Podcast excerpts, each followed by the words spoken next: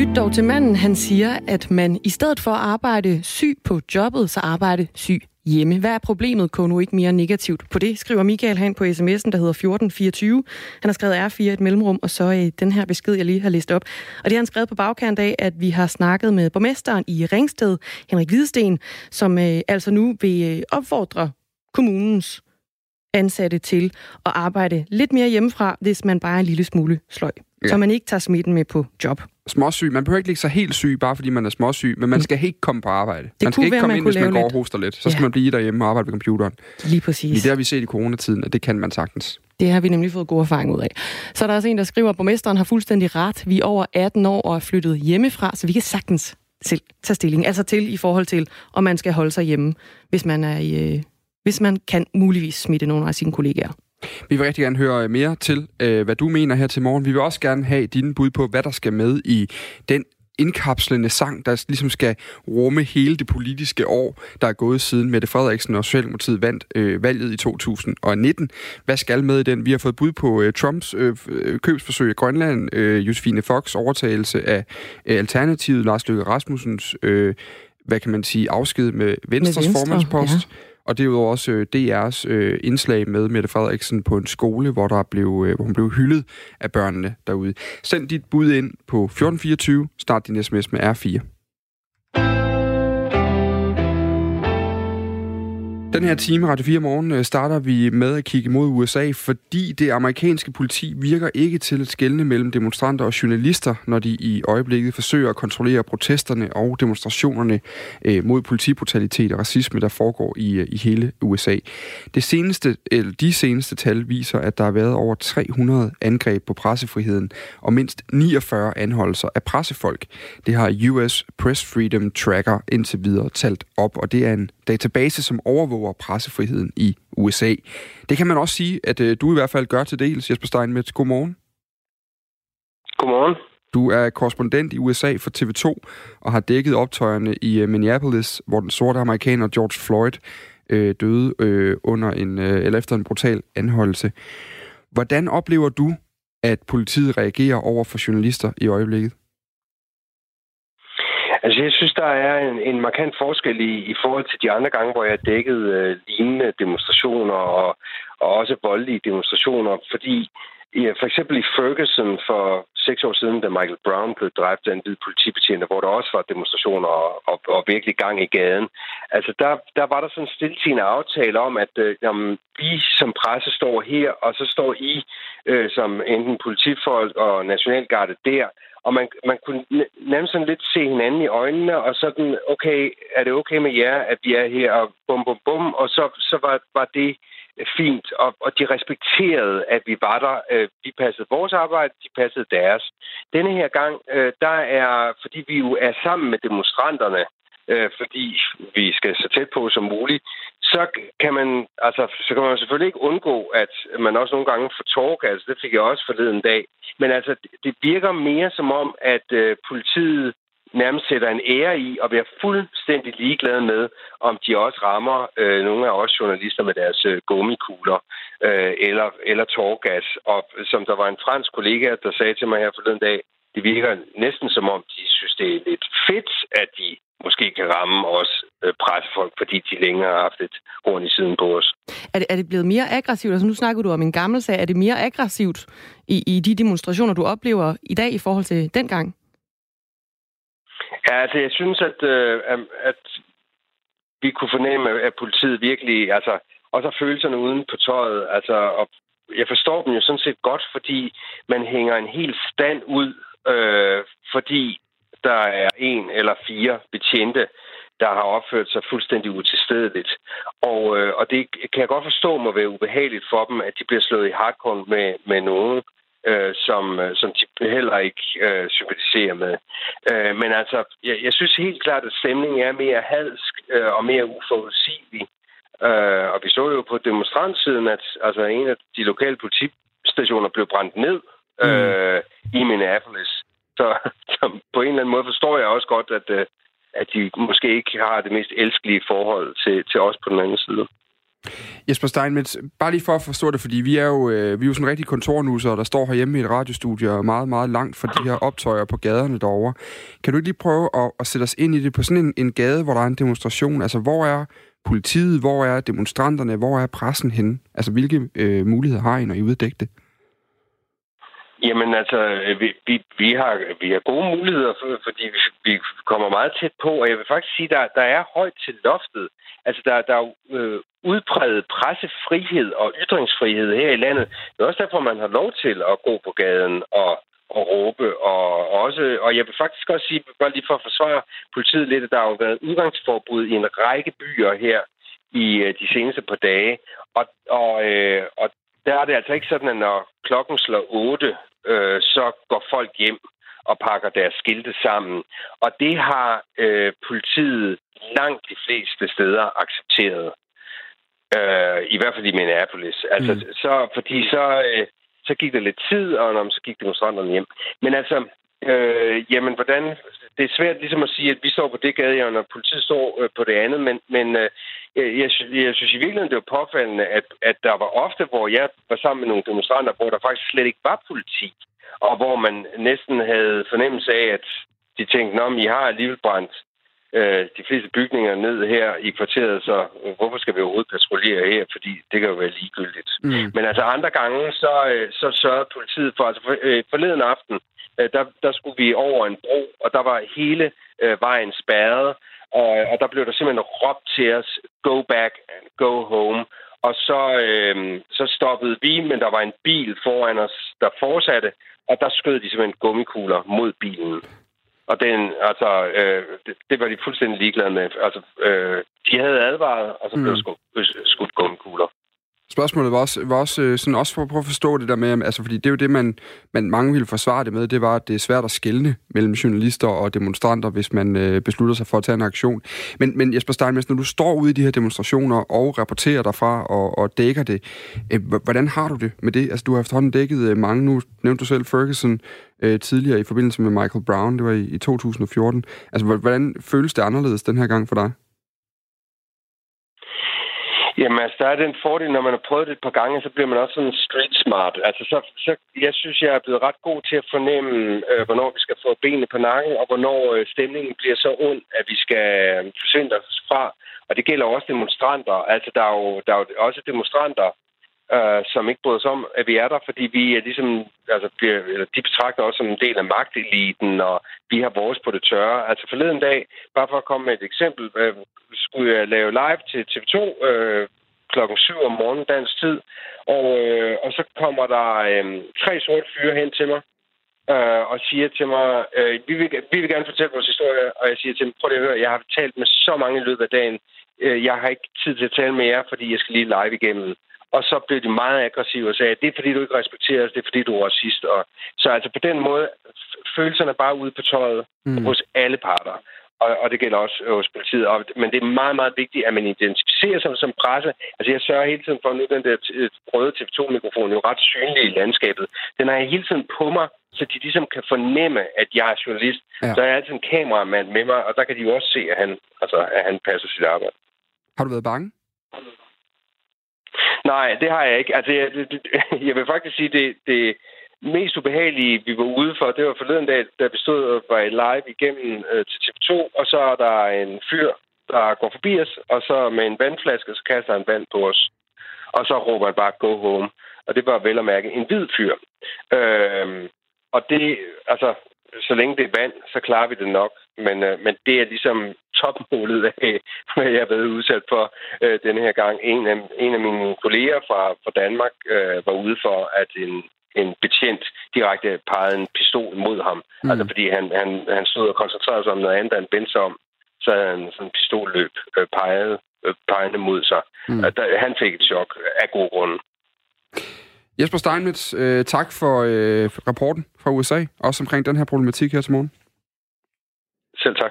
Altså øh, USA-korrespondent for øh, TV2, Jesper Steinmetz, som vi lige havde igennem her på historien. Der er også, øh, hvis man går på de sociale medier, så kan man blandt alle de her videoer af demonstrationer også finde flere videoer, blandt andet fra australsk, øh, jeg kan ikke huske, hvad kanalen hedder, men der er australsk fjernsyn, har lagt en video ud, hvor, øh, hvor, hvor de har en, øh, en reporter og en kameramand, som får øh, nogen over nakken med kniblerne af politiet i forbindelse med, med den anden dag, da George Trump skulle, eller Donald Trump skulle over og, øh, og hvad hedder det, stå med den her bibel ved øh, St. George øh, Church. Um, der kunne man se, at de blev fjernet simpelthen med, øh, med hårdførermetoder.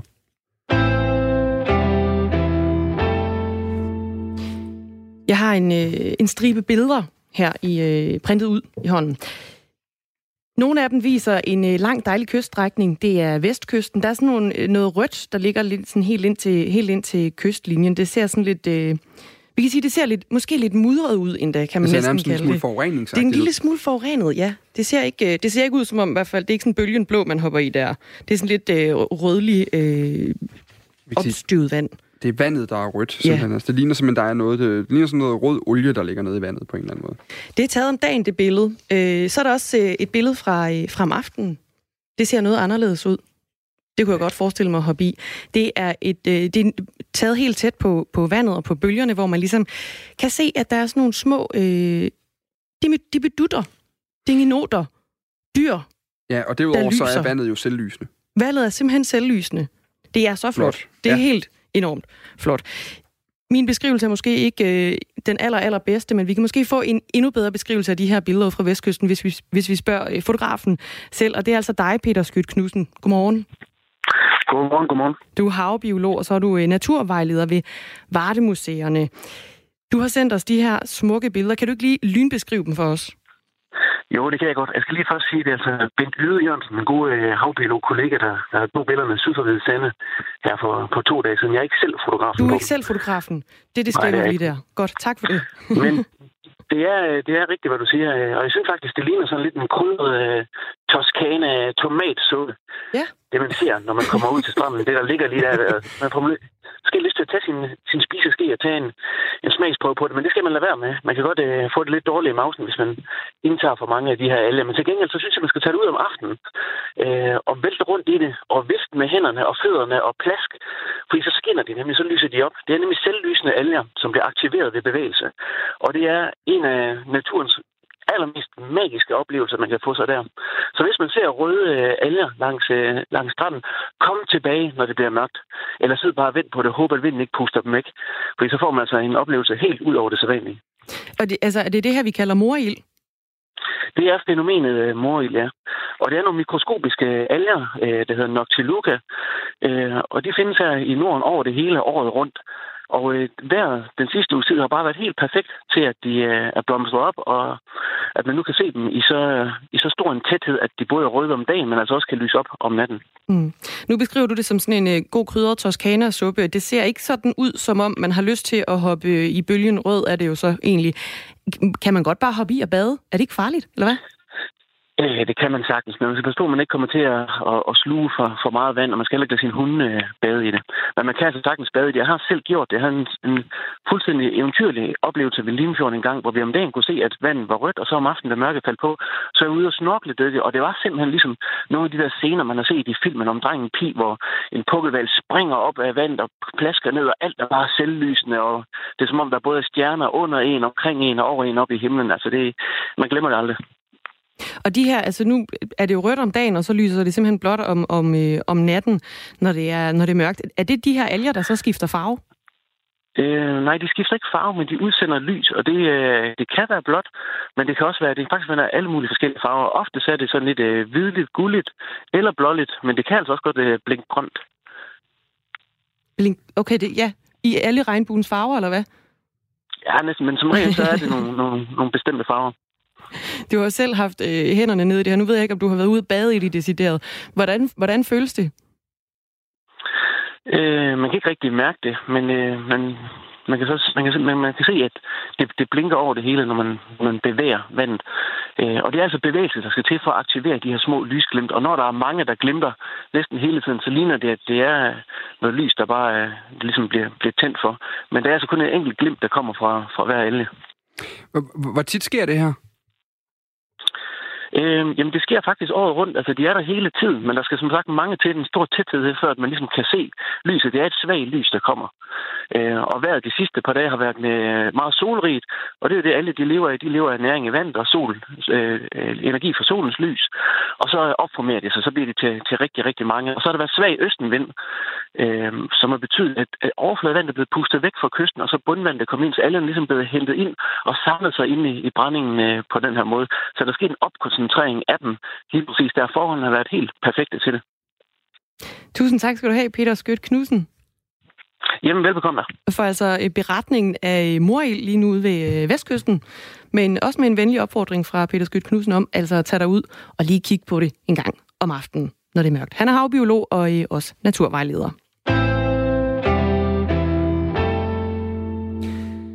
Lige nu forhandles der på livet løs blandt Folketingets partier om en klimaplan, og øh, blandt andet en del af den, der handler om affald. Og her har det været kritik, at Socialdemokratiet har lagt op til at øh, lukke private aktører ind på affaldsmarkedet. Pelle Dragsted, han er tidligere folketingsmedlem for Enhedslisten og nu debattør. Han har advaret om, øh, citat, starten på en ny dong-skandale. Mens øh, Dansk Affaldssortering, der er interesseorganisation for de kommunale affaldsenheder, de har meldt ud, at regeringen er i gang med at nedbryde den kommunale affaldssektor, som de sidste 10 år har sikret konstant stigende affaldssortering og genanvendelse af danskernes affald. Sådan siger formanden Mads Jakobsen i en pressemeddelelse. Godmorgen, Anne Paulin. Godmorgen. Klimaordfører for Socialdemokratiet, som vi har med her til morgen. Hvorfor, øh, hvorfor synes du som socialdemokrat, at det er en god idé at lukke private virksomheder ind på, på affaldsområdet?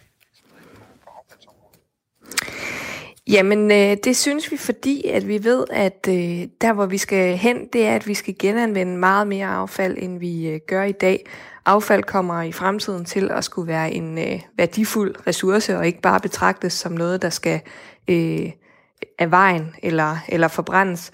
Og derfor så er det vigtigt, at vi får øh, nogle aktører ind, som øh, har forstand på, hvordan man tager de her affaldsmængder og øh, får noget nyt øh, liv ud af dem. Det skal jo helst være sådan, at vores øh, affald øh, i fremtiden er noget, som der kan gå i cirkulation igen og igen. Så på den måde, så er det jo øh, et, et helt paradigmeskifte i den måde, som, som vores økonomi og vores affaldssektor skal fungere på. Og få nogle aktører ind, der kan finde ud af det. Betyder det, at de nuværende aktører ikke kan finde ud af det? Jamen det her, det, det er sådan set på, på genanvendelsesområdet, at vi øh, øh giver mulighed for, at øh, øh, det i højere grad skal være private aktører, som skal aftage øh, det her, øh, hvad hedder det, øh, de her affaldsstrømme. Og så er der jo hele øh, forbrændingsområdet, som sådan set også er en vigtig del af det her øvelse, at vi vil sørge for, at vi forbrænder langt mindre øh, affald, end vi, øh, vi gør i dag. Og øh, i dag er det sådan, at kommunerne de har en anvisningsret, øh, hvor de kan bestemme, hvad der skal ske med det affald, de samler øh, ind. Øh, og rigtig mange af dem vælger så at, at brænde meget affald af i deres egen øh, forbrændingsanlæg. Og det vil vi øh, gerne væk fra, fordi der bliver brændt for meget affald af. Eksempelvis øh, plastik. 90 mm op, op imod 90 procent af vores plastikaffald bliver forbrændt i dag, og det er jo rent øh, fossil, øh, sådan noget plastik, så det svarer jo nærmest til bare at brænde, brænde olie direkte af i de her øh, affaldsforbrændinger, øh, i stedet for at sørge for, at, øh, at øh, det kan komme ud og leve, og at det kan komme i recirkulation. Men, men, men jeg skal lige forstå det rigtigt. Det har I simpelthen ikke tillid til, at de kommunale aktører, som sidder med det i dag, at de kan få gennemført? Fordi det smarte ved kommunale aktører, det er, at I kan lave regler for, hvad de skal gøre. Jamen, det, det vi kan se, det er jo i hvert fald, at øh, der er en overkapacitet øh, i forbrændingsanlæggene, og øh, den har man ikke formået at få ned øh, ude i øh, kommunerne. Og det betyder jo, at vi fylder vores forbrændingsanlæg op med øh, rigtig meget importeret øh, affald, øh, som også indeholder rigtig meget plastik. Og hvis vi ikke gør noget for at få den her forbrændingskapacitet øh, bragt ned, altså mængden af affald, vi brænder af, få den bragt ned, så vil vi i 2030 se ind i, at øh, vores affaldssektor står for øh, udledningen af 5,7 procent af de danske CO2-udledninger. Og, og det kan vi bare ikke have øh, sker. Og derfor har vi peget på, at vi mener, at øh, kommunerne de skal øh, konkurrenceudsætte øh, øh deres, øh, det affald, som de øh, samler ind øh, sådan at øh, vi sikrer, at øh, hvis der er noget af det, som der skal brændes af, at det så bliver gjort det sted i hvert fald, hvor, øh, hvor det er mest effektivt øh, prismæssigt mm. også, så vi på sigt også får lukket ned for nogle af de anlæg, som ikke fungerer så godt, fordi vi har for mange forbrændingsanlæg øh, rundt omkring øh, øh, forskellige steder i landet i dag. Vi kan lige sige, at regeringens udspil går ud på at øh, ophæve kommunernes monopol på at forbrænde deres eget affald fra borgernes husholdninger, så affaldet i stedet for øh, øh, havner på de anlæg, hvor det forbrændes billigst og mest effektivt. Målet er at øh, mindske importen af affald ved at lade nogle af anlæggene gå nedenom og hjem, og midlet til, at det øh, øh, kan ske, det er altså konkurrence. Kommunerne de må gerne fortsat eje forbrændingsanlæg, men anlæggene skal laves om til selskaber, det kan for eksempel være aktieselskaber, og de skal så agere på lige vilkår med private aktører for at skabe konkurrence. Og så skal de private virksomheder kunne byde ind på selve genanvendelsen. Anne Paulin, klimaoverfører for øh, Socialdemokratiet. Du taler om konkurrenceudsættelse. Er det ikke en privatisering, når private kan byde ind på anlæg og genanvendelse? Øhm, jamen altså i forhold til affaldsforbrændingen, så er det jo netop muligt, at kommunerne også øh, i fremtiden kan, kan eje øh, anlæggene. Men, men det er ikke øh, intentionen så ud fra på det, den måde er der jo ikke tale om en privatisering her. Jamen det, men du vil jo gerne have private øh, aktører ind og, jo, og stå det for er, det, det er muligt, det at vi forventer sådan set på forbrænding, at, øh, at det i høj grad, altså at det primært stadigvæk kommer til at være kommunerne, der kommer til at, øh, til at eje øh, affaldsforbrændingsanlæggene. Vi forventer ikke, og det er ikke det politiske signal, som vi ønsker at sende, at nu skal der være en masse private aktører, der begynder at lave øh, forbrændingsanlæg. Og øh, vi har det også sådan, at øh, vi skal holde meget øje med den her udvikling, hvis at den her konkurrenceudsættelse ikke øh, skaber det, som vi ønsker, som er at øh, nedbringe øh, mængden af, af forbrændt affald markant, så skal vi selvfølgelig være klar til at, at sætte ind med andre øh, tiltag. Øh, og det kunne for eksempel være, øh, være afgifter, så hvis vi ikke ser, at, øh, at vi får forbrændingsmængden øh, brændt ned eller bragt ned, så vil vi kunne sætte ind med nogle, med nogle afgifter, som så skal være med til at sikre, at det lykkes. Men, men jeg skal bare lige forstå korrekt, altså hvis, de, hvis intentionen ikke er, at de private skal overtage tingene, at I gerne stadig vil holde det ved kommunale, hvor, hvad er så intentionen med at få de private ind på markedet? Fordi det er vel en eller anden form for liberalisering af markedet, man laver her. Altså, på, på affaldsforbrændingsområdet, øh, så er intentionen jo netop, at vi skal skabe øh, konkurrence, men den konkurrence, den kan jo sådan set også godt være mellem øh, kommuner, som der ejer øh, forbrændingsanlæg, men som er blevet selskabsgjort. Mm. Øhm, så det vil sige, at der kommer, kommer lige den her armslængde mellem, mellem kommunen og øh, forbrændingsanlægget. Øh, så, så vi vil jo gerne have konkurrencen i fremtiden, som ikke er der i dag på, øh, på affaldsmarkedet, og som jo gør, at selvom man måske brænder affald af i store mængder øh, og på en måde, der ikke er særlig hverken økonomisk eller miljømæssigt effektiv, øh, at så har kommunerne ret til at henvise til deres egen forbrændingsanlæg. Øh, så det vil vi gerne øh, gøre op med. Øh, og så er der øh, hele øh, genan... Ja. Jamen, vi har lige fået en sms, jeg faktisk lige vil, vil øh, vende med dig, Anne Pauline, fordi der er en, der skriver her, så går der fem år, så ved vi ikke, hvor affaldet ender. Snyd, snyd, syd. Øh, hvis der ikke er kommet regler om afbrænding, så brænder de private jo også bare af, skriver Lars Madsen til os. Ja, men det, det er klart, at øh, hele øh, pointen med den her øvelse, det er jo sådan set, at vi skal genanvende mere, og at vi skal sortere mindre. Så noget af det, som er en del af den her øh, aftale, som vi gerne vil lave, det er også, at der kommer øh, håndfaste øh, krav til, at øh, når kommunerne de øh, øh, sælger noget affald videre, så skal der være krav om genanvendelse. Altså man skal simpelthen kunne dokumenteres, at det her affald Øh, det, det, det sted, som det er blevet øh, sendt videre hen, at der bliver det reelt øh, genanvendt øh, mindst 60 procent. Øh, og det er noget nyt, øh, for i dag, der, der har vi sådan set ikke øh, fuldstændig styr på, hvor meget der bliver genanvendt, og hvor meget der øh, havner øh, et eller andet øh, sted, hvor det ikke skal havne, eller ender med at ryge uden for Europas grænser osv. Så, øh, så, så det, det er nyt, at øh, vi sætter ind og, øh, og på den måde sætter krav til, til genanvendelse. Og det kan kommunerne ikke få styr på, uden at det skal lægges ud i konkurrence? Jamen, jeg tror også, man skal jo se på det på den måde, at, øh, at affald går jo øh, fra at være sådan noget, som, øh, som man skal skaffe sig af med, øh, til at være en ressource, som skal bruges igen og igen og igen. Og øh, det bliver jo en råvare. Anne Pauline, fordi, fordi det, det, ja. det, er jeg helt med på, men det er mere, ja, det jeg lige gerne vil forstå, det er, hvorfor ikke bare stille krav til de kommunale leverandører, der har opgaven i dag, om de her ting, I gerne vil have gjort, og så har vi løst problemet. Hvorfor skal det ud forbi nogle private, som I så alligevel skal stille krav til?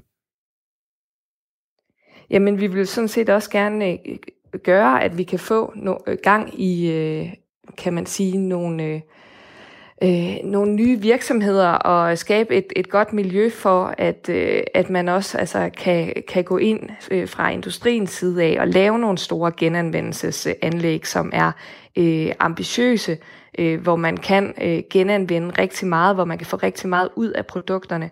Og øh, mm. det er vi nervøs for, at man ikke kan løse på samme måde ude øh, på de her sådan mindre øh, kommunale genanvendelsesanlæg. Øh, og det er jo fordi, at det her det i højere grad bliver øh, business i fremtiden. Øh, vores affaldsstrømme, det bliver, øh, kan man sige, øh, ressourcer, det bliver, øh, bliver råstoffer, det bliver ja. produkter, som skal anvendes igen og igen. Og det har vi jo sådan set også øh, et marked for, altså de andre produkter, som, som produceres i vores samfund og som håndteres i vores samfund. Det er jo heller ikke en kommunal opgave. Anne Pauline, det, øh, ja, det, det er simpelthen, hvad vi når på det i dag, men jeg, jeg, jeg tager næsten ved på, at vi kommer til at snakke mere om det. I hvert fald tak, fordi du øh, gjorde os øh, lidt klogere. Selv tak. Klimaoverfører for Socialdemokratiet, Anne Paulin. Nu skal vi lidt forsinket have en omgang nyheder. Beklager, klokken er lidt over halv otte. Thomas Sand, han er klar.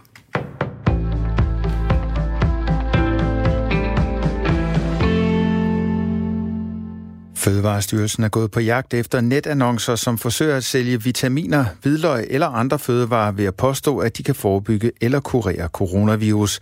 Den type påstande er der ikke belæg for, og reklamerne er derfor ulovlige og vildleder forbrugerne, det skriver Jyllandsposten.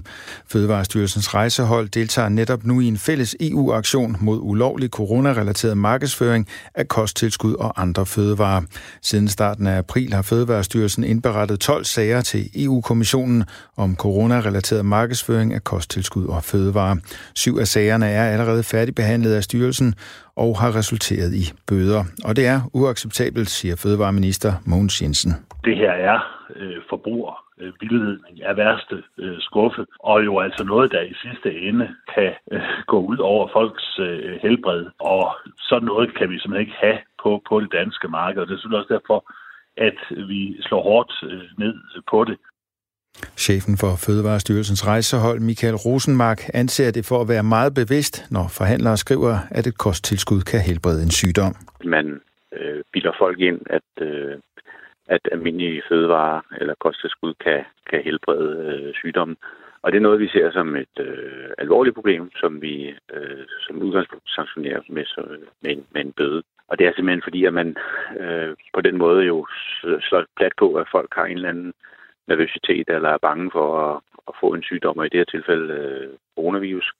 Ifølge Michael Rosenmark går Fødevarestyrelsen ikke ind i, hvorvidt produktet rent faktisk virker eller ej. Der er simpelthen en, en helt klar regel om, at man øh, ikke må påstå, at øh, en almindelig fødevare kan helbrede. Hvis man gerne vil hvad kan man sige, hjælpe folk og helbrede folks sygdomme, og man mener, man har et produkt, øh, der virker, så må man gå hvad kan man sige, den tunge vej og få det godkendt som øh, medicin.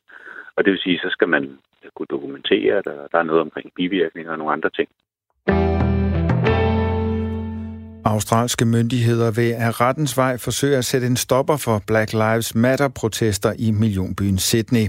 Delstaten New South Wales havde oprindeligt sagt god for arrangementet, der skulle finde sted lørdag, da man troede, at blot nogle hundrede ville demonstrere. Men deltagertallet er eksploderet til flere tusinde de seneste dage. Regeringen i New South Wales vil aldrig give grønt lys til, at flere tusinde mennesker groft overskrider de sundhedsmæssige retningslinjer, siger delstatens premierminister Gladys Berejiklian. Delstatens højesteret skal tage stilling til sagen fredag eftermiddag lokal tid. Udviklingen finder sted efter, at premierminister Scott Morrison har bedt folk om at udtrykke deres vrede over den sorte amerikaner George Floyds død på anden vis. Floyd døde under en anholdelse, hvor en politibetjent i over 8 minutter pressede et knæ ned mod hans hals. Sundhedsrådene er meget klare. Det er ikke en god idé at tage afsted, har Morrison sagt. Lad os finde en bedre måde at udtrykke de her følelser. Lad os bruge vores friheder på ansvarlig vis. Protester mod racisme og politivold har spredt sig til hele verden under bevægelsen Black Lives Matter. Temperaturer i dag mellem 12 og 16 grader køligst i Vestjylland. Der er flere nyheder igen klokken 8.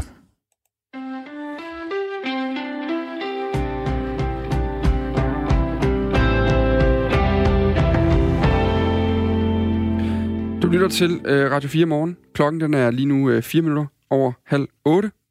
I studiet er øh, Dagmar i Møstergaard og Dan Grønbæk. Og vi skal snakke om øh, malaria-medicin nu. Det har vi faktisk allerede gjort ja. lidt i morges, fordi der er, øh, på et tidspunkt der lignede det jo, at malaria-medicin faktisk kunne være et øh, behandlingsmiddel mod coronavirus, eller covid-19, men flere forskere øh, bag, de har nu tra- trukket, så, så stoppede det. Altså, så stoppede mange af de her forsøg, der var med mm. det middel, der hed hydroxychloroquin. Og det gjorde det, fordi der øh, var et studie, der lige pludselig viste, at øh, dødeligheden faktisk godt kunne være lidt højere med behandling med malariamedicinen. Flere forskere har nu øh, trukket det forsøg tilbage. Det er tidsskriftet The Lancet, som oprindeligt udgav en artikel om forsøget med øh, malariamidlet hydroxychloroquin. Tilbagetrækningen øh, får altså måske også konsekvenser for øh, et dansk studie, øh, eller i hvert fald flere danske projekter, der har været i på det her øh, hydroxychloroquin. Nu kan jeg sige godmorgen til dig, Thomas Benfield. Godmorgen, Thomas Benfield. Er der hul igennem? Vi må lige se. Thomas Benfield, kan du høre os? Vi, vi har nogle lige at ham op i stedet spændende for. tekniske udfordringer. Vi forsøger på en, øh, en telefon i stedet for at se, om ikke vi kan få Thomas Benfield med, som altså er professor og overlæge ved infektionsmedicinsk afdeling på Hvidovre Hospital. Ja, det var altså i slutningen af maj, at Verdenssundhedsorganisationen WHO, de suspenderede alle forsøg, der var på verdensplan med det her hydroxychloroquin mod coronapatienter.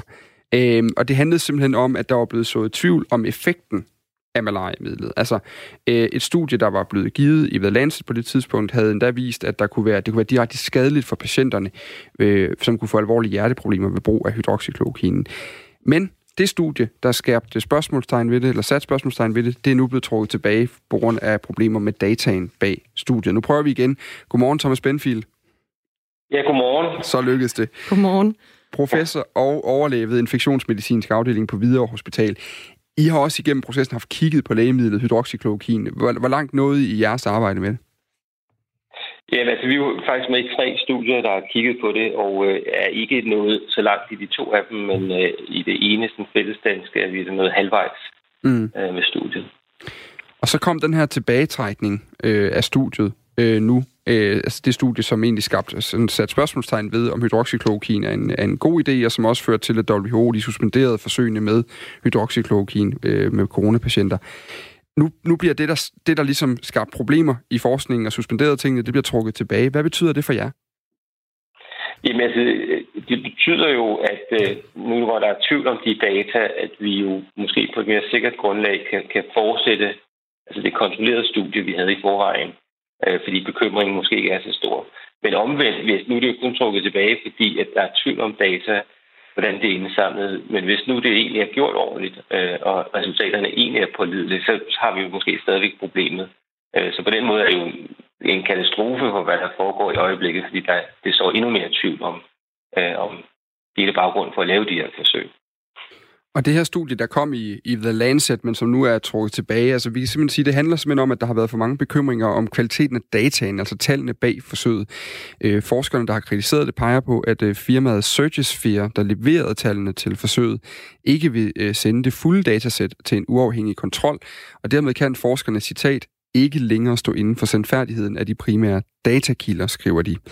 Øhm, for eksempel så har USA's præsident Donald Trump flere gange advokeret for hydroxykloroquins virkninger, og har også selv udtalt, at han har, han har brugt det.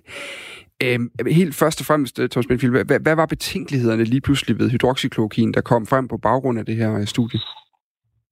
Jamen, altså, øh, betænkeligheden er, at de bivirkninger, som vi kender til lægemidlet, som især er nogle hjerterytmeforstyrrelser, at de forekom oftere, end vi havde troet på forhånd. Øh, og derfor var bivirkningsfrekvensen simpelthen for høj. Har det nået at få nogle konsekvenser for danske patienter i nogle af de her forsøg?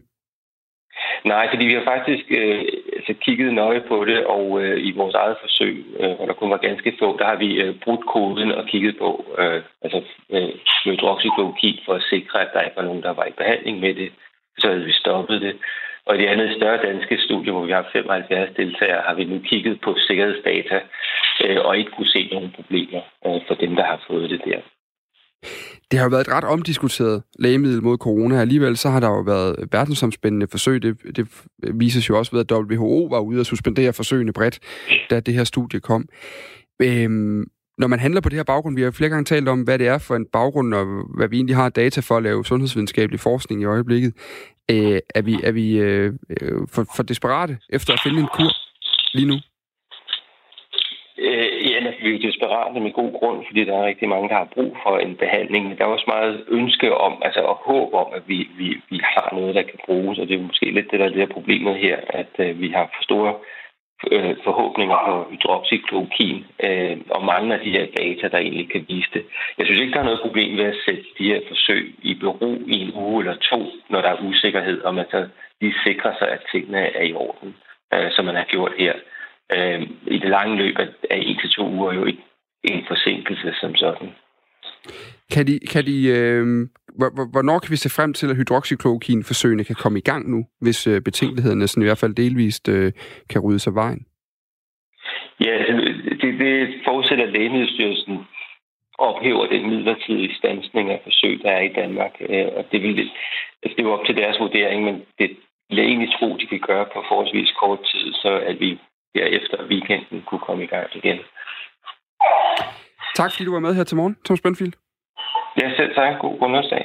Og i lige måde professor og øh, overlæge ved infektionsmedicinsk afdeling, som vi uh, talte med her om de her, uh, det her hydroxychloroquin, som altså er et malariamiddel, man, uh, man har testet og uh, i forbindelse med, om, om det kunne have en, en helbredende virkning, eller i hvert fald en behandlende virkning mm. på corona, altså covid-19 også.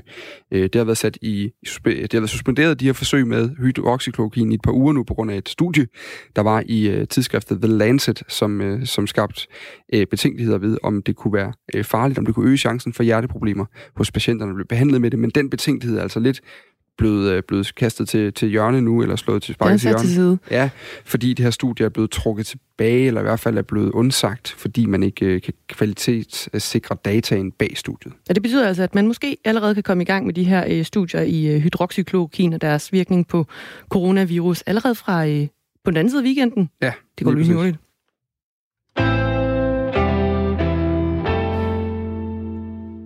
Vi øh, vender lige snuden mod øh, vores gode studie i øh, København, hvor Karina Willumsen hun sidder. Ja, hej. Hej. Du er i gang med jo at øh, skrive en sang. Du er sangskriver, og øh, vi har jo øh, kastet ud til lytterne, kan man sige, at vi skal bruge noget inspiration til den sang, du skal skrive, som altså er i anledningen af, at øh, det er et år siden præcis i dag, der var folketingsvalg. Går det fremad? Præcis. Jamen, det går, det går fremad. Det er jo en stressende situation at skrive en sang så, øh, så hurtigt, men jeg synes, øh, jeg synes, der er kommet sådan nogle gode input, og øh, jeg er i fuld gang med at skrive en sang. Ja, kan, kan vi måske nå at få en lille smagsprøve også allerede nu? Ej, altså, jeg synes, jo, vi skal, jeg synes jo, vi skal gemme øh, sådan det suspense skal ligesom bygges op. Ikke? Ja. Men jeg vil sige, at jeg har været meget øh, inspireret af, hvor glade folk er for, øh, for, for Mette Frederiksen. Altså, hvor sej de synes, hun er. Så jeg, jeg får sådan lyst til at skrive lidt en, en hyldest. Det er en hyldesang en til Mette Frederiksen. til Mette Frederiksen. det er jeg altså ikke sikker på. Så du, hvor meget ballade det jeg fik? Ja, det er selvfølgelig rigtigt. Det er, ja. måske, også, øh, det er måske også lidt vigtigt. Jeg er ikke sikker på, at vi har opbygget nok øh, credit til, at vi kan tillade os at køre. Det må vi se på. Ja, det er rigtigt. Det er rigtigt. Nå, hvad er det ellers for nogle ting, du sådan har hæftet dig ved? Hvad, hvad, hvad har fundet indpas i, øh, i, i, i teksten? Jamen altså, der er jo sket mange spændende ting. Øhm, altså blandt andet er jeg jo meget interesseret i den her øh, folketingsgruppe, øh, der ikke længere er der i Alternativet. Øh, det er jo i sig selv morsomt. Øhm, corona er helt sikkert jo også noget, der skal, der skal med i det her år. Øhm, der har sat det hele... Øh, der har gjort det hele helt, det er alting lidt anderledes i dansk politik, og måske også gjort os mere... Øh, at måske nogle gange gjort os lidt mindre kritiske over for nogle måder at gøre forskellige ting på. For eksempel, altså, hvem, hvem styrer egentlig statsapparatet i Danmark, og har vi nogle politiske ansættelser, og er der, hvad er der egentlig på spil i det her? Det, det hele er ligesom blevet sat lidt på pause, fordi alle jo tænker så meget corona, men jeg kunne godt være lidt nysgerrig på at dykke lidt mere ned i, i det. Ja, udmærket. Altså, kan vi slet ikke snyde noget ud af dig? Altså, øh, bare lige, at det behøver ikke synge lige nu, men... Altså, jeg kan i hvert fald sige så meget, at sangen kommer til at hedde En rose til en rose. Og øh, det er jo selvfølgelig fordi, at... Øh, at, øh, at, at øh, Mette Frederiksen jo blev mødt af den her lille dreng i, øh, i Aalborg, der gav hende en rose og sagde ordene en rose til en rose. Og så har der været den her store debat, om det var indstuderet fra lærerne osv. Så, videre. så det, det er vi simpelthen nødt til at have med. Mm. Det første, man lige ville tænke, det var, at øh, det var lidt uoriginalt, at man bare stjal teksten fra en dreng fra Aalborg, men omvendt så kan man nogle gange bare ikke skrive virkeligheden. Nej, altså det man kan sige, det er at være politisk øh, musiker, det er jo sådan set bare at stjæle alt fra virkeligheden, man overhovedet kan. Og der er gudskelov rigeligt at tage af. Yep.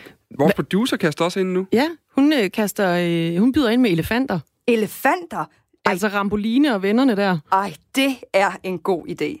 Vi skal helt sikkert have noget med elefanter med. Det er vi nødt til. Og Ali, kamelen. Ja. Ej, det er jo faktisk noget af det første, hun gjorde som, øh, som statsminister. Ja. Det var at købe de elefanter. Hvor er det en god idé. Det er et godt bud. Vi, øh, vi, kigger, vi, vi kigger på det. Fremragende. Vi vender tilbage til Karina Willumsen. Vil du også kaste ting ind i teksten, der skal med øh, her nu i den her sang, så kan du altså sende os en sms. Øh, nummeret hedder 1424. Du skal starte din sms med R4, og så vil vi altså gerne høre, hvad du øh, tænker om, øh, om, om det politiske år, der er gået siden Mette Frederiksen overtog regeringsmagten. Øh, fordi det skal vi altså have foldet ind i en sang.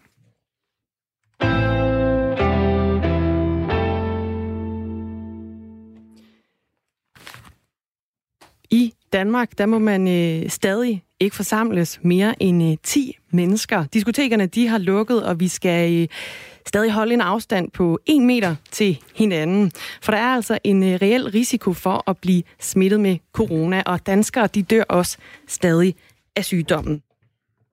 Her der skal det nok lige nævnes, at øh, ifølge en tidligere kortlægning fra Statens Serum Institut, så har langt de fleste, øh, der er døde med coronavirus, altså også andre kroniske lidelser. Men vi skal holde afstand. Alligevel, så må vi gerne demonstrere. Nu kan vi sige godmorgen til dig, Jakob Bundsgaard. Vi skal, lige, vi, vi skal faktisk lige, mikrofonen er derovre, vi skal lige lære, hvordan vi bruger dem igen, fordi det er første gang siden den 11. marts, at vi har en gæst i studiet her i Aarhus nu. Tror jeg faktisk, i det Ej, her vi morgen. havde også Det var i København, var det ikke? Peter Ernsted. Var Peter Ernst også inde her? Olfi. Åh, oh, det føles simpelthen som sådan en helt anden verden, man vender tilbage til. Det er så dejligt, der kommer rigtige mennesker i studiet igen. Det er dejligt, jeg har også haft de første fysiske møder igen. Det er en, en sand fornøjelse. Altså, der er mange ting, der fungerer meget godt på afstand, men, øh, men det er rart også lige at kunne se hinanden og se hele mimikken. Ja. I hvert fald, Jakob Bundsgaard, du er kommet i studiet her. Du er borgmester i Aarhus Kommune, og så er du også formand for øh, kommunernes landsforening. Forleden der var du øh, sammen med 2.500 andre mennesker til den største demonstration siden corona, altså lukkede landet ned. Og vores reporter, Anders Vore, ham mødte du. Han var nemlig med til den her demonstration. Og øh, du sagde sådan her til ham i går forleden. Jakob, er du, er du lidt bekymret som borgmester? Nej, jeg er ikke bekymret for at stå her. Så jeg synes, det er, jeg synes, det er en vigtig sag. Øh, og, og derfor synes jeg, det var klogt, at, at Folketinget øh, lavede lovgivningen på den måde, de har gjort det. Det var jo en demonstration, Jakob Bundsgaard. Derfor så galt forsamlingsforbuddet på de her 10 mennesker altså ikke. Til gengæld, så skulle man stadigvæk holde en øh, meters afstand til hinanden. Hvorfor mener du, det er en god idé at gå til en demonstration, mens vi har en, øh, må vi sige, ret smitsom sygdom her i landet? Ja, altså, det man, øh, det man vedtog, dengang man, øh, man lavede øh, forsamlingsforbuddet, det var jo, at øh, man samtidig skulle overholde vores grundlov, og nu er det jo grundlovsdag i dag, så det er jo på, på sin vis meget passende, det er i dag, vi, vi taler om det, og at, øh, at man stadigvæk har mulighed for at forsamle sig, øh, hvis man har en, øh, en sag, øh, og hvis man vil lave en politisk manifestation. Og jeg kan næsten ikke forestille mig en, en vigtigere sag at, at samles om, øh, end at sige nej til racisme og øh, den øh, øh, politibrutalitet, øh, der har fundet sted i, i USA, øh, og og så selvfølgelig også øh, sige nej til, til den racisme, der findes i Danmark. Øh, så det synes jeg sådan set er en, en vigtig sag. Men, men når det kommer, når det, i virkeligheden, når det kommer til stykket, så, øh, så er det jo ikke din og min øh, vurdering af det. Øh, og det er jo det, der er det smukke ved vores grundlov. Det er, at det er faktisk de mennesker, der forsamles vurdering af, hvor, om det er vigtigt. Øh, Og det synes jeg sådan set, at, at de er i deres gode ret til. Og du var jo netop også med til den her demonstration. På Facebook den 11. marts, altså den dag Mette Frederiksen hun lukkede landet ned, der lagde du en video op på, på Facebook, hvor du siger sådan her. Vi har et fælles ansvar for at gøre alt, hvad vi kan for at komme igennem den krise, vi står i, så godt som overhovedet muligt, selvom vi også godt ved, at det her risikerer at koste menneskeliv, og derfor er det vigtigt, at du og jeg og os alle sammen tager ansvaret på os. Dengang der mente du altså, at vi havde et ansvar for, for at gøre alt, hvad vi kan øh, i kampen mod, mod corona. Hvad er det, der har ændret sig nu? Der er ikke noget, der har ændret sig.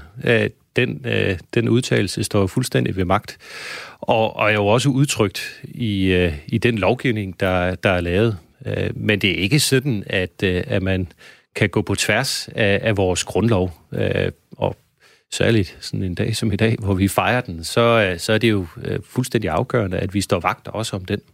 Er grundloven vigtigere end, end, end kampen mod corona? Grundloven, den er, det er jo den, den, den øverste, det er rammen for hele vores demokrati. Så ja, vores demokrati er vigtigere end corona. Synes du nu, altså, at folk de gør alt, hvad de kan? Hvis de tager til demonstration, står tæt, det var uden mundbind, når biologer de siger, at det altså er noget af det værste, man overhovedet kan gøre midt i den her smittespredningssituation, vi har? Jamen, jeg, jeg tror i virkeligheden, for det første synes jeg egentlig, det er lidt ærgerligt øh, at, at, at lægge en vinkel ned over det her, som, som ikke handler om det, der er, er intentionen, øh, nemlig at bekæmpe racisme. Noget, som, som vi ved finder sted i, i Danmark. Øh, Spørger Men vi bekæmper fod, jo racismen i en tid med coronavirus. Ja, jamen, spørger du fodboldspillere, øh, så er det øh, over 30 procent af, af alle fodboldspillere med, med anden etnisk baggrund end dansk har oplevet racisme på, på fodboldbanen. Vi har tusindvis af mennesker, der hver eneste år er, er udsat for, for racisme. Vi har diskrimination i, i vores natteliv. Øh, så det at, at, at have en, en sag øh, og føre et argument, øh, og også at kunne samles, det er en grundlovssikret ret, som vi skal stå vagt om.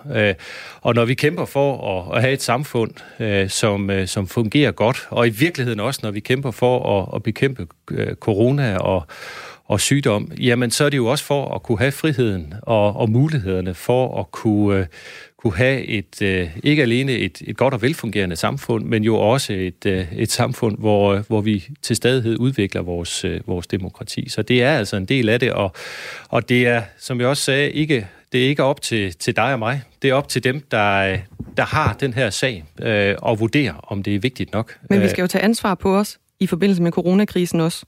Det har du selv sagt. Ja, det, det mener jeg bestemt øh, fortsat, at man skal gøre. Øh, men jo også stå vagt om vores demokrati. Det synes jeg mindst, ikke mindst i dag er, er ret vigtigt at manifestere. Er, er det sagen, der afgør, om det er fornuftigt at sætte en demonstration lige nu, Jakob Bundsgaard? Ja, det er det jo. Altså, øh, men, men det er jo igen, øh, det er jo ikke, det, det kan man ikke øh, objektivt vurdere. Det er jo også derfor, at man har en grundlovssikret ret til at, at forsamles.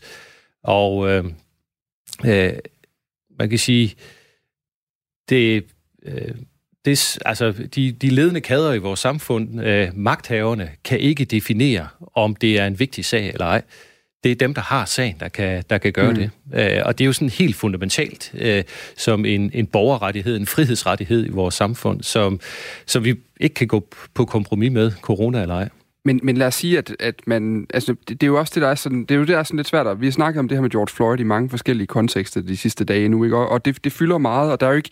I hvert fald meget, meget få mennesker i samfundet, som vil, som vil synes, at øh, kampen mod racisme er en dårlig ting, eller ikke en nobel øh, mission at være på. Men, men når vi så... Vi, vi talte faktisk, eller vores kollega Anders Vore talte med Lars Østergaard fra, øh, fra øh, Aarhus Universitetshospital i forbindelse med det her.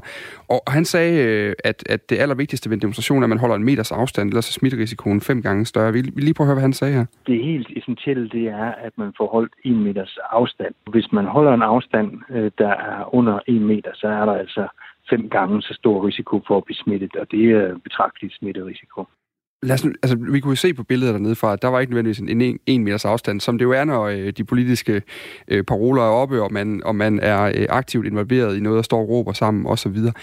Men lad os nu sige, at der er en masse smittet på baggrund af det her. Har det så stadig været det værd? Jamen, jeg, jeg, tror, jeg tror simpelthen, I, I stiller øh, spørgsmålet forkert. Altså, er det værd at øh, knægte vores grundlov og vores øh, frihed til at, at forsamles?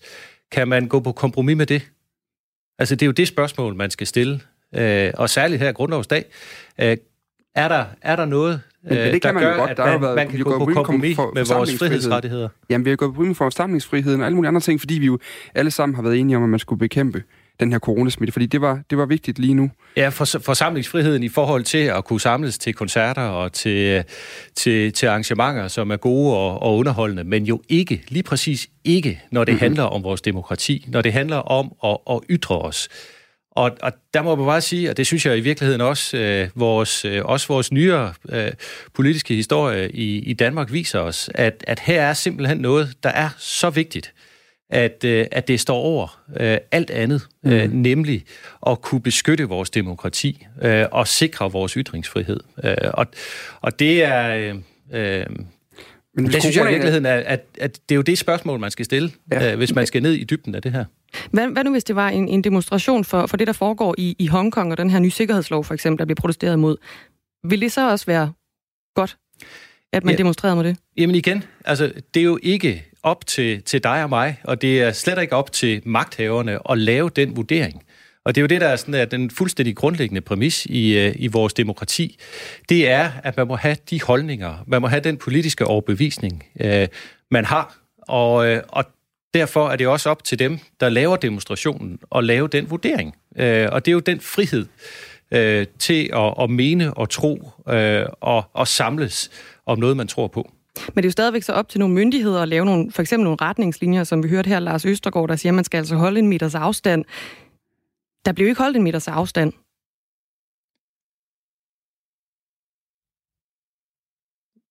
Er, er det et spørgsmål? Ja, jeg tænker, jeg, jeg, tænker bare, om det så er hensigtsmæssigt at møde op, når der nu ikke bliver holdt den her meters afstand. Ja. Der var reelt set ikke plads til alle de mennesker, der faktisk dukkede op til, at man kunne holde den her meters afstand. Ja, man skal jo selvfølgelig altid overholde de, øh, de retningslinjer, der er. Øh, det giver sig selv. Men så skal der vel heller ikke demonstreres, hvis der ikke bliver overholdt de retningslinjer, der er? Jamen altså, man, man, kan ikke, man kan simpelthen ikke gå på kompromis med vores, øh, med vores grundlov. Altså, det, det er så rodfæstet, øh, og det, det, er jo, altså, det er jo at, at vinke farvel til, til vores demokrati, hvis man, øh, øh, hvis man vil, vil grædbøje den. Øh, så, så, så der er simpelthen ikke noget over grundloven, det, hvis, hvis vi vil bevare vores, vores demokrati, og hvis vi vil have at, kan man sige, troværdigheden, når vi fortæller vores børn, at vi lever i et åbent øh, demokratisk samfund, hvor man kan mene, hvad man vil. Bør man ikke måske nu i den her tid, så demonstrere i det mindste så på andre måder, end at møde op en masse mennesker samlet på det samme sted? Jamen igen, altså det er det står i vores grundlov, at, øh, at vi kan forsamles. Øh, og hvis man, hvis man går på kompromis med det, Øh, man kan sætte retningslinjer op, og man kan, man kan, man kan sørge for at øh, og opfordre til, at, øh, at man tænker sig om. Øh, men hvis man går på kompromis med vores grundlov, så har man jo knægtet noget af det allervigtigste i vores samfund, øh, nemlig vores demokrati. Men corona kan jo ikke læse grundloven. Altså, corona forstår jo ikke, at der er en grundlov, der siger, at vi godt må forsamles. Det tager den jo ikke hensyn til. Nej, det er en virus. Ja, lige præcis. Giver det så ikke mening, at man i den her tid ikke forsamles? Nej, det gør det ikke. Altså, og igen, altså, med risiko for at gentage mig selv mange gange her, så, så, så har vi i dag, hvor vi fejrer vores grundlov, en fantastisk ramme om, øh, om vores demokrati, øh, som vi har et ansvar for at, at beskytte, øh, stå på mål for øh, og udvikle og, øh, og det gør man altså ikke ved at, øh, at bryde den, øh, og ved at, at knægte folks øh, mulighed for at, øh, at give udtryk for deres politiske holdninger. Jakob Bundsgaard, tusind tak, fordi du kom. Velkommen. Borgmester i Aarhus Kommune, også formand for Kommunernes Landsforening. Vi skal, øh, vi kan lige kigge lidt på øh, sms'en, øh, mens øh, vi lige får... Øh, får kigget... Øh, nu skal jeg lige åbne systemet op her. Det var der. Sådan. Yes. Så kan vi kigge øh, på, hvad, det, hvad der egentlig er blevet skrevet til. Så vi er i gang med at lave en, øh, en sang her til morgen omkring øh, det seneste politiske år siden Folketingsvalget. Øh, og der vil vi rigtig gerne have jeres indspil. Der er kommet et par stykker mere, siden vi lige snakkede. Øh, der er en, der skriver, øh, skal der noget med om Mette Frederiksen? Er det, at Martin Rossen rimer på magt, tossen, øh, det, det, vi har en professionel rimer og sangskriver til at sidde og skrive det. Den er i hvert fald givet videre. Så er der også en, der skriver, husk Kofods pinlige sag om respiratorerne til det arme Italien. DK har virkelig format. For var regeringen smålig og pinlig. Øh, Jamen, der har været lidt forskelligt. Så er der også noget omkring, vi havde en historie med malaria-medicinen, så måske kan man begynde at teste det igen nu. Lave forsøg med det igen som behandling mod øh, covid-19. Der er også en, der skriver ind her, at malaria-medicin har været brugt i et halvt århundrede eller mere. Skulle det lige pludselig være mere farligt, eller har lærerne en anden økonomisk interesse? Det er der øh, ikke rigtig nogen, der ved noget om. Det handler primært om, at der blev lavet et studie øh, for øh, uger tilbage, som viste, at der kunne være en højere øh, risiko for hjerteproblemer i forbindelse med behandling af covid-19-patienter mm. med det her øh, malaria-medicin, der hedder hydroxychloroquin. Øh, og øh, det har altså nu vist sig, at den data, der lå bag det studie, som altså fik suspenderet mange forsøg øh, verden over, den har vist sig, at man ikke kan kvalitetssikre den, og derved kan man, øh, at den, den suspension måske lavet på, på forkert baggrund. Vi talte med øh, Thomas Benfield fra Hvidovre Hospital lidt tidligere på morgenen, som er en af de steder i Danmark, hvor man har lavet forsøg med hydroxychloroquin. Og han siger, at det, det kan være, at man kan gå i gang med at lave forsøg igen allerede på den anden side af weekenden, fordi noget kan tyde på, at man godt kan bruge det. Har du et eller andet, øh, du gerne vil byde ind med her på, øh, på vores sms, så kan du også skrive ind til os. Det kan du gøre på 1424, så skriver du R4 et mellemrum, og så selvfølgelig din besked. Det kan være, du har noget til nogle af de historier, vi øh, snakker om herinde i dag. Det kan også være, du gerne vil byde ind med en øh, mega god idé til den her sang, vi også er i gang med at brygge på, sammen med sangskriver Karina Willumsen, som altså sidder og skriver en sang i anledning af regeringsperiodens etårsdag, som øh, er i dag, hvor det også er øh, grundlovsdag. Lige nu er klokken øh, godt og vel blevet 8. Det betyder, at vi skal have os en omgang nyheder. På den anden side af den, der skal vi øh, blandt andet have øh, en kulmination på det her sangprojekt. Den skal vi have sunget på et eller andet tidspunkt. Vi skal også have lavet en analyse af, hvad der egentlig sket ja. siden folketingsvalget i den politiske verden. Nu er klokken 8.